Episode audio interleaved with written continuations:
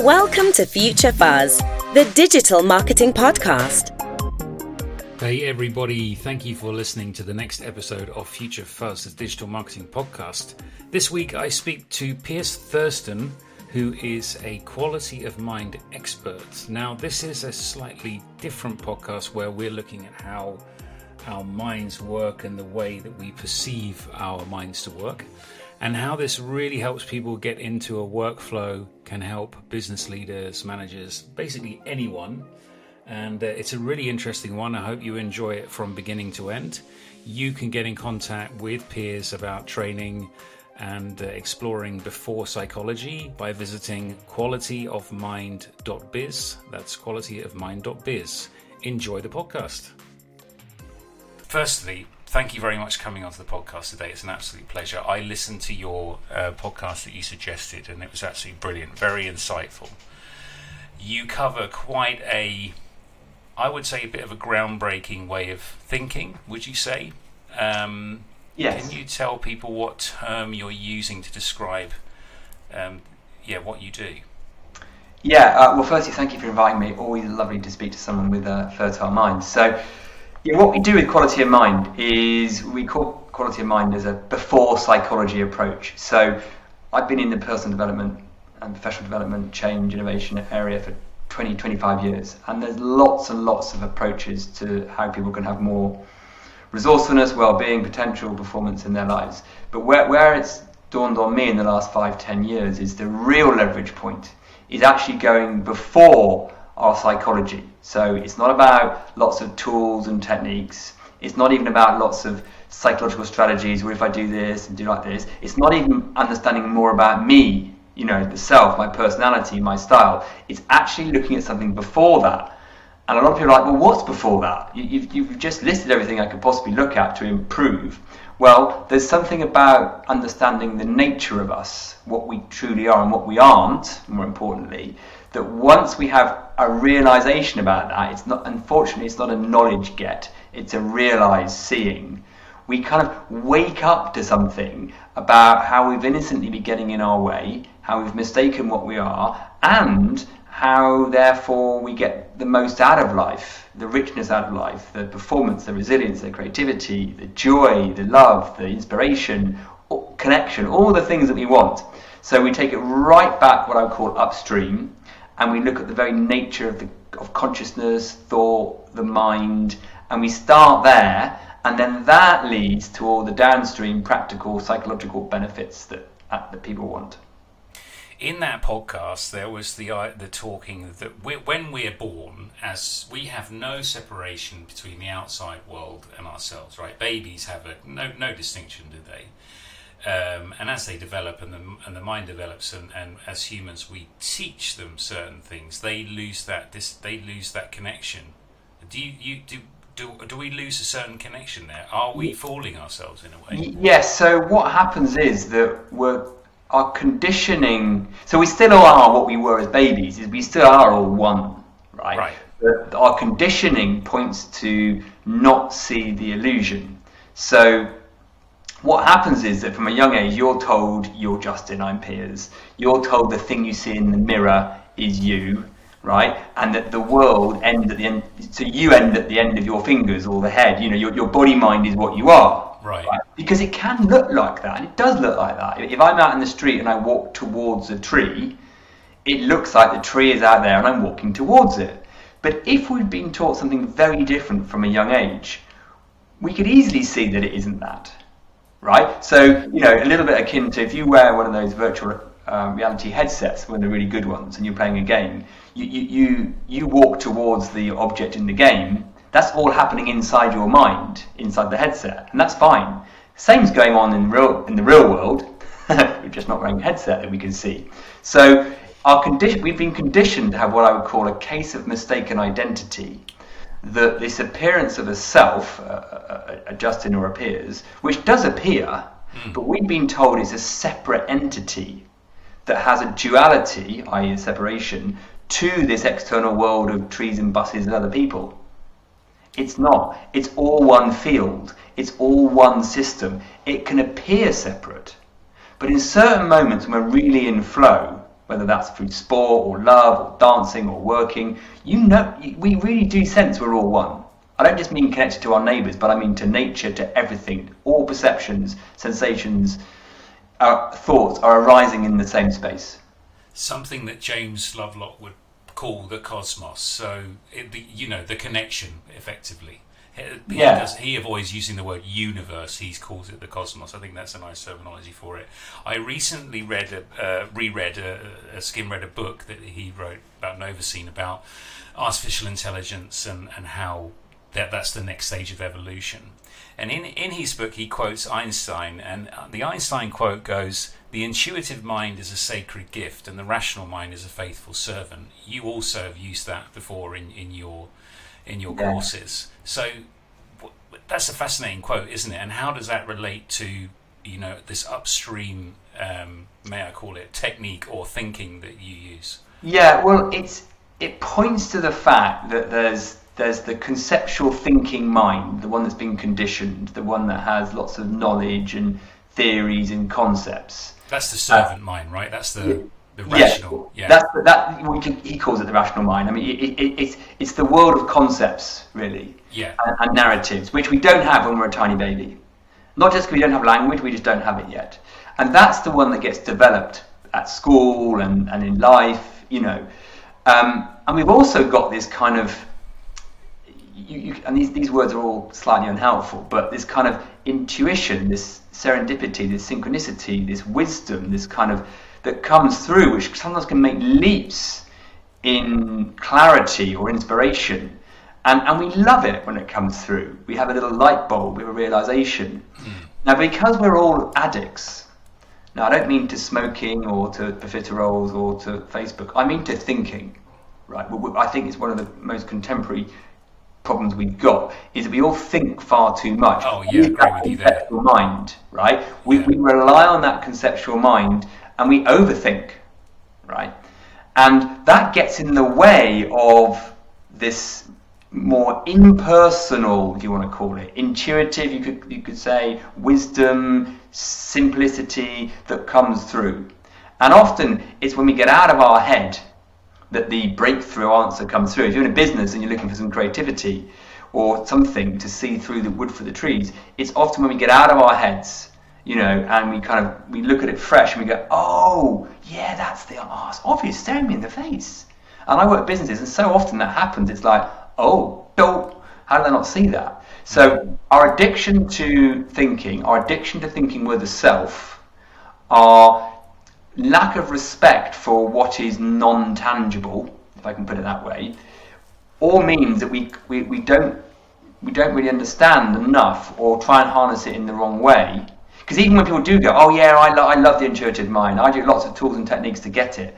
No, I mean, I did something called NLP and positive psychology for 10 years, and that was trying to think my way to get this intuitive mind working, still through the self.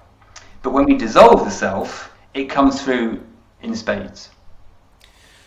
And it cannot be taught as a technique. Would I be right in saying that? It's not like a toolbox that you can use and go, all right, well, today I'm going to, block my calendar for 4 hours and I'm just going to do this. Wouldn't it be lovely if we could control it? Because our mind wants, our self-mind, that one that appears, that wants to control and do everything, usually because it wants to fix reality, right? It wants to, Now, if we do that, we're trying to use the conceptual mind to get to something which is beyond concept, so it doesn't really work. So actually it comes through much more powerfully when we get out of the way.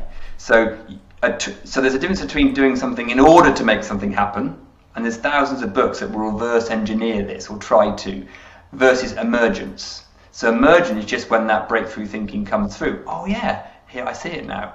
Now we then try and go, I'll reverse engineer that. I had a breakthrough when I was going for a walk, when I was at the top of that hill. I'll go up there again and see if I can get it, right?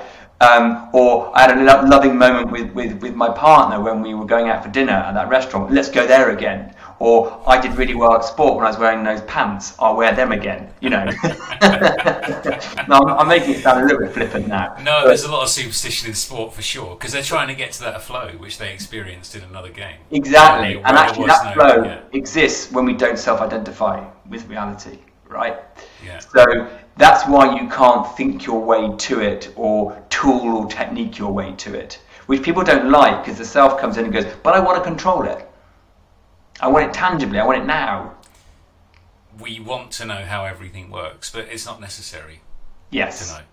Right. Exactly. And that's why kids are so beautifully inspired and resilient and creative, because they don't care. Oh, you said something in that podcast that I listened to, which absolutely resonated with me. So my daughter, Indy, she's now 5 years old. We went to a city run where everyone runs like 5K, 10K. And there was, as the kids are warming up, there's a bit of a dancing warming up moment and the music comes on. She was absolutely mesmerized. She was dancing along, singing along a little bit. It was just really beautiful to see because she was so in the moment. There was no disconnect, and she was the same as every other child there as well. And in a way, looking at her, I was like, I thought, oh, that's amazing. I wish I was in that state right now. Kids are the best place to see it. You see that glint in their eye. They're in that moment. There's no inhibition. They're just doing it. Oh, my son used to buskers. I'd say, where is he? Oh, he's dancing next to a busker. Just going for it. Absolutely in that moment. It's a great example. Love it. Great. Now, you've mentioned flow a few times. This is, I would say, more commonly used. There's been books written about flow. I think there's a relatively famous one that I haven't quite read yet. You obviously probably know the name of the author. What leads on to my next questions. How do you help business leaders or anyone that's in business with what you do to maybe reach this flow or better understand it? Yeah, so as we alluded to, it's not about, unlike what I used to do, giving people tools and techniques and strategies to have more flow. There are ways you could do that, have a yoga session, feel more in flow, turn some nice music on, whatever. So we're looking at a transformative, sustainable, pervasive level. And the best way to do that is to have what I would call the big realizations, the meta realizations around the nature of what we are. Because when we have that, in spiritual language you might call it awakening, but we don't need to call it that. When we have that seeing, right, and when that pops for us, that we really understand that the self, this self-mind that's trying to run the world, is just an appearance and it's not where the action's at. Once we've had those realizations, our propensity to be in flow increases. So, most of us probably spend, if we're lucky, 5-10% of our day in flow. Once we've had some of this sort of waking up to see what we truly are, that just increases by itself, because the self mind that's blocking the flow, I use a metaphor of an aperture, right? So between the self and what we are before that. And when we're in flow, the aperture is more expanded. Now, we're still accessing things from our learnt mind, so we don't lose our ability to know our knowledge and our skills and our experience. It's not like we get, particularly like an infant, we still got to learn stuff, but it's in beautiful balance and dancing with this in more intuitive, inspired, creative, in the flowness. And that, but the way we do it with Quality of Mind is we do that very fundamentally, so that then you've got that for life. It's not a tool or a technique, and it comes from having these really potentially life-changing realizations about the nature of what we are, the upstream, at the foundation, the essential realizations, and it leads to flow at a very practical level. So we go from the profound of talking about nature of consciousness to the very practicalness of, well, how does flow turn up in my business meeting? Yeah, and there has to be a practical element, right? Yeah, I mean, I'm not someone who's a spiritual teacher that just sits there, sort of trying to be some kind of guru telling you philosophical stuff. To me, the rubber hits the road when people have a day at work and they come back and go, well, that went well, or something didn't bother them as much, or they feel more in love with their other half, or they have a wonderful conversation with their kids, or they just, that's where the rubber hits the road. And so this is not trying to vilify anything that happens at the psychological level or disavow the self. No, that's where it happens. But once you see what we're pointing to about the nature of the mind, what we are, that happens with more ease and grace and gratitude and, but yeah, it's about meeting people where they're at. This is trying to, you could say what we're doing is taking some very esoteric, difficult sounding things that spirituality has been pointing to and mystics over years, and democratizing them and making them relevant, contemporary and really accessible and simple. Not easy, to start with, but simple. Future Fuzz is sponsored by SalesSource, B2B pipeline management and sales growth for your business. I can imagine not easy at all to start with. Let's try and bring in a real world example. Mm. So let's imagine we're in a meeting, or there's a business meeting going on, and it's a difficult meeting. It's challenging. Lots of difficult things discussed. Things haven't gone so well according to our perception. Yeah. You've mentioned before in I'm sure this concept, and you've also said it in that podcast I listened to, about the world being your mirror in a way. So if you're in a bad mood, others around you can appear to be in a bad mood. You may be in a traffic jam. People in the traffic jam are a bit moody. Mm. You're a bit moody. There's a certain level of world reflection on how you are at that moment. We're also in a meeting in that situation. How can this way of thinking be practically applied to difficult situations? Yeah. So once people have had a bit of understanding, what they start to notice is that the feeling of the meeting, right? The feeling of anything gives you a clue. So let's say the meeting feels a bit difficult, it feels a bit sticky, it feels a bit uncomfortable, it feels a bit whatever. The kind of ooh. That gives us a little clue. Not that there's anything wrong in the meeting, right? The aperture that I was using that metaphor has slightly contracted. And therefore, what you're perceiving, thinking, is not necessarily to be trusted, right? There's something that the mind's got a bit of psychological interference running, right? So don't quite trust what's coming through the screen of perception right then and go, okay, yes, okay, I can slightly see I'm in a contracted aperture now. And then that gives us a little clue. And once we really see this, it happens by itself. You don't even need to do this as a manual process. But what we then see is, okay, so where am I identified with this? Where has appearance of myself, stopped being an appearance and started looking like something that's under threat or something that needs something to happen? Where has the self started to seek or protect? Because in that difficult meeting, it might be like we've got some thinking going, yeah, but I don't want to look an idiot in this. And people having a go at me, did I not do my job here? Or, that's where we're normally going. Or this means something for the future. People, if I don't win this sale, then what am I going to do? So that's where our mind generally goes, or we feel we're threatened in some way. Now that's never the case. I mean, it might be practically in the game of life you don't win the sale. Yeah, maybe, but that doesn't affect you at your core. That doesn't stop your capacity for well-being, peace, love, all that kind of stuff. Yes, you might have less money in your bank account for a week, but our system reacts as if it's like, can really get us. It can't. So to just break that down again, the feeling state you're in is giving a clue that the mind's aperture is contracted, which means we've self-identified with something that's going on. The system then is resisting that, and it's trying to seek or protect. Now, once we spot that, just the noticing of it can dissolve it all. And then we start to see the very same meeting slightly differently. So those slightly smart, sarky comments we thought we heard, or the rolling of the eyes we thought we heard, well, either we see them, we think, well, actually, they're having a bad day, or we just think, well, okay, maybe that's not what's going on. Maybe the person's just confused. So the very same meeting starts to look different. It can still have its challenges and not necessarily mean the outcome's going to be different. It may or may not be. But we're not so self-identified with it.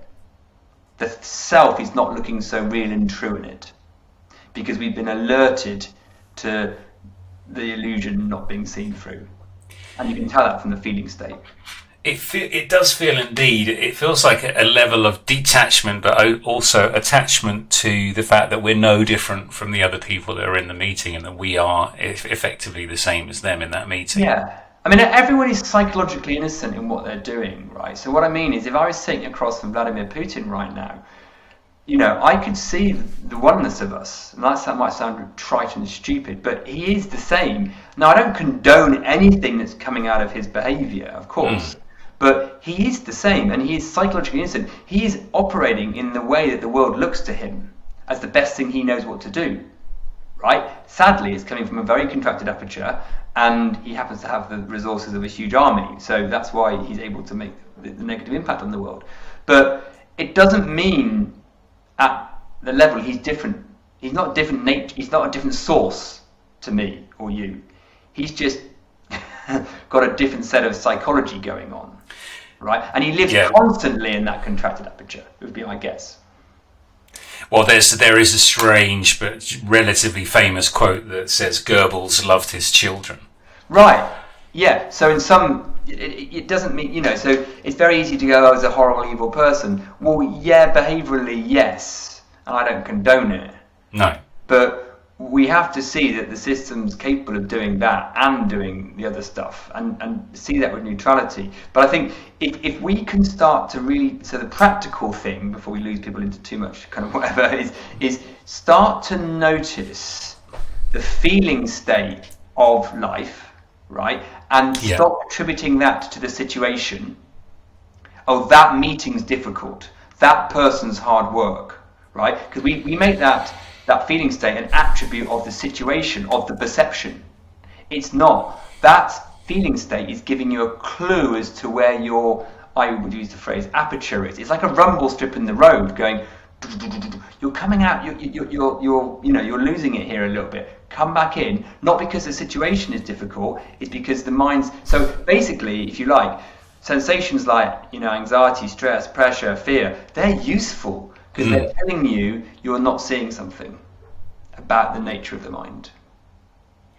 So that's very practical, and that's something that people can think about today. So next time maybe over the weekend or whenever they're listening to this podcast, if you're listening now or you're on your bike or you're in the car or what have you, people should be encouraged to identify their feelings in a situation. Where are they coming from? Well, this is where it gets tricky, because as soon as you say to someone, identify with your feelings and say where it comes from, they immediately start to look either to the world or their past. Right. Now, what we're saying is don't try and make meaning about where it's come from. Right. Just notice the sensation is giving you a clue as to what I would describe as your aperture and how you're seeing the world. Don't try and make meaning, because the self mind, that thinky mind that we said we're all addicted to, that can spend ages trying to make meaning about where feelings come from. Oh my word, it gets very indulgent on that. All we're saying is notice it. Oh, there it is. Then go neutral on the narrative. Actually lean into the feeling. Just feel it, right? Because often we think our feelings and don't actually feel them. That's something else we do as adults. We don't feel our feelings, we think them. We conceptualize them. Now, children are very good. You've got a tantruming and 2-year-old. They are brilliant at feeling, but it doesn't last very long. They feel it quite intensively for a while, pop. Then they're like, la, la, la, la, right? You have just basically encapsulated my 7-year-old daughter, who it's amazing to watch. She has the most insane tantrums, but 10 minutes later, it's like nothing has happened. Whereas what we would say is, I'm angry about that. So we would kind of conceptualize it rather than lean into it. So, but the important thing is to go neutral on the narrative. So I'll try and sum this up. So what we normally do is buy into the narrative, slightly avoid the feeling. I'm saying spin that round, go neutral on the narrative and lean into the sensation. Fantastic. That makes a big difference. While we wrap up to talk about this for hours, of course. Let's put something out there. What are your feelings on the way that we are and we overthink and we are too much in our thoughts, that has a direct impact on the, let's say, people are saying mental health crisis that we have, especially in the youth, and also Alzheimer's disease and dementia? Right, so they're quite different. So I'll try and be succinct. So absolutely, we think our way into lack of mental health. And I don't mean to be disrespectful or flippant to people who are suffering, because that's real for them, right? But it comes from overthinking. It comes from having a narrative that has bought into how you are rather than seeing it as an appearance in consciousness, to use trite language, right? So, and then it gets thingified, what I would call thingified by society. Oh yes, you've got that. Now, there is a very different way of seeing it, which is to respect the realness of that for people. So not to go, oh, stop pretending, you snowflake, right? I don't mean that at all. Lean into it, but don't give it the meaning. And then, which is what a 2-year-old does, or a 5-year-old does, or even a 7-year-old does, and that's why they will have a moment-to-moment kind of blah, but they don't then think they've got a mental health issue. Whereas what we do as adults is we make it part of our conditioning and our narrative, right? So that's the problem with that. Now, Alzheimer's is fascinating because actually what I see, and this is just my view on this, is that sometimes with people with dementia and Alzheimer's, they have lost that self. And that's why they can be in a beautiful place. The suffering comes from when the self pops back in sometimes, because it's very fragmented, and tries to resist its own demise. And that's what's caused the suffering, because they're kind of half in it, not in it. And that they want to be how they were, or their relatives want them to be how they were. And the conflict that they have, where they're sort of half in their self-mind and half not, is what's caused the suffering. When they've completely lost the self, they're actually quite blissful. And they're like a child again. So It's actually the halfway house of resisting the isness of what's going on that causes the suffering in dementia. The two very big topics I tried to give like 1 minute on. I'm not really indeed. I would have been reading that there's concerns of the overthinking, with maybe not dementia, but overthinking, and very intelligent people were, the study is not proven, by the way, but they may have a propensity to suffer from Alzheimer's because they use their brain so much. I mean, maybe that is the case. I mean, who knows why there's such a prevalence of Alzheimer's? I mean, I think all this overthinking that we've been doing, particularly for the last 50 to 100 years, it seems to be, you know, there's probably going to be consequences for the psychology, and that could be one. I mean, I don't know. It's interesting whether you'd have to have a long time to do that study, but I think once Alzheimer's is happening, it's the resistance to, oh no, it shouldn't be like this. So another little sort of thing I'll say, just as a very sort of small statement, but actually it covers everything.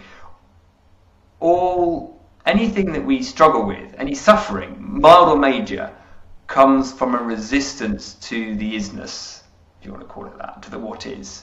And that resistance comes from us self-identifying, i.e. seeing a separation and duality between us and what is. So that really anything that we resist causes suffering. Brilliant. We resist a lot less when we see the nature of the self. Very fascinating, Piers. A lot for me to think about, and I'm sure others that are listening today. Can you talk about how you help business people or what you do? Because I do understand you have a course. Yeah, so whether we do it through like one-to-one coaching or with a group or a team, the way we work is we first of all meet you where you're at and understand all the challenges and all the things you want to achieve. And the way we solve that is in two parts. One, we get people to have some realizations through what we call self-inquiry, which is a direct experience, self-inquiry, to the nature of what we are, the mind, which is quite profound, quite odd to start with, but then it becomes like, oh yeah. So we work on those meta-realizations. And then when people have had those, we ask them to see the implications of that for their day-to-day life and work. So then you kind of start to see, oh, and then that, if you like, cleans up someone's psychology. Yeah. So we started very upstream, and then we bridge it back to the day-to-day. And then what will happen is the very things that they wanted some work on or wanted to be better have kind of just, they've either just dissolved, or they've got a new level of resourcefulness, behaviourally or action-wise, of what to do. So there is this sort of first phase, which is usually done immersively in a 3-day programme, which helps people have these meta-realizations. And a lot of that does the heavy lifting, actually. You know, people will, at the end of that 3-day program, be like, wow, all those problems I thought I had just don't look so big anymore. That's cool. But we usually support it with a bit of coaching afterwards. But we do this sort of, the way, I'll put it in different language, the way we get to people having a life with more ease and enlightenment is by sort of waking them up first to this mistaken identity and this misunderstanding that materialism and physicalism has driven. And we reorientate that, then we get into the day-to-day. And what's beautiful about that is it doesn't just solve the problems they thought they had, it future-proofs things going forward. So this is something that once people see, they've got it for life. And the most common comment we get is, I wish I'd seen this before. That is a really common comment people say. I wish I'd recognised this, realised this 10 years earlier. And it's probably been staring us all the while in the face, hasn't it? In plain sight, yeah. Yeah. And one of the challenges with being human beings is that we forget. So it's very, very important that we sharpen the knife, right, for want of a better expression. But people need... we can have the realization and then get out of it, but that's only because the rest of society kind of drags us back down again. Right. So most people who have the realization, it's kind of theirs for life then. And as long as they keep reminding themselves. But it doesn't take a lot of reminding once you see it, right? You know, you kind of go through a valve moment, I sometimes describe it as like, oh, wow. You know, and you can't really go back through that valve, apart from in moments when you forget it. But when you restore, you come back above the valve. So that's the beauty of it. That there's a lot of training courses have a half-life. They kind of wear off. Yeah. Whereas quality of mind seems to do the opposite. It seems to get better with age.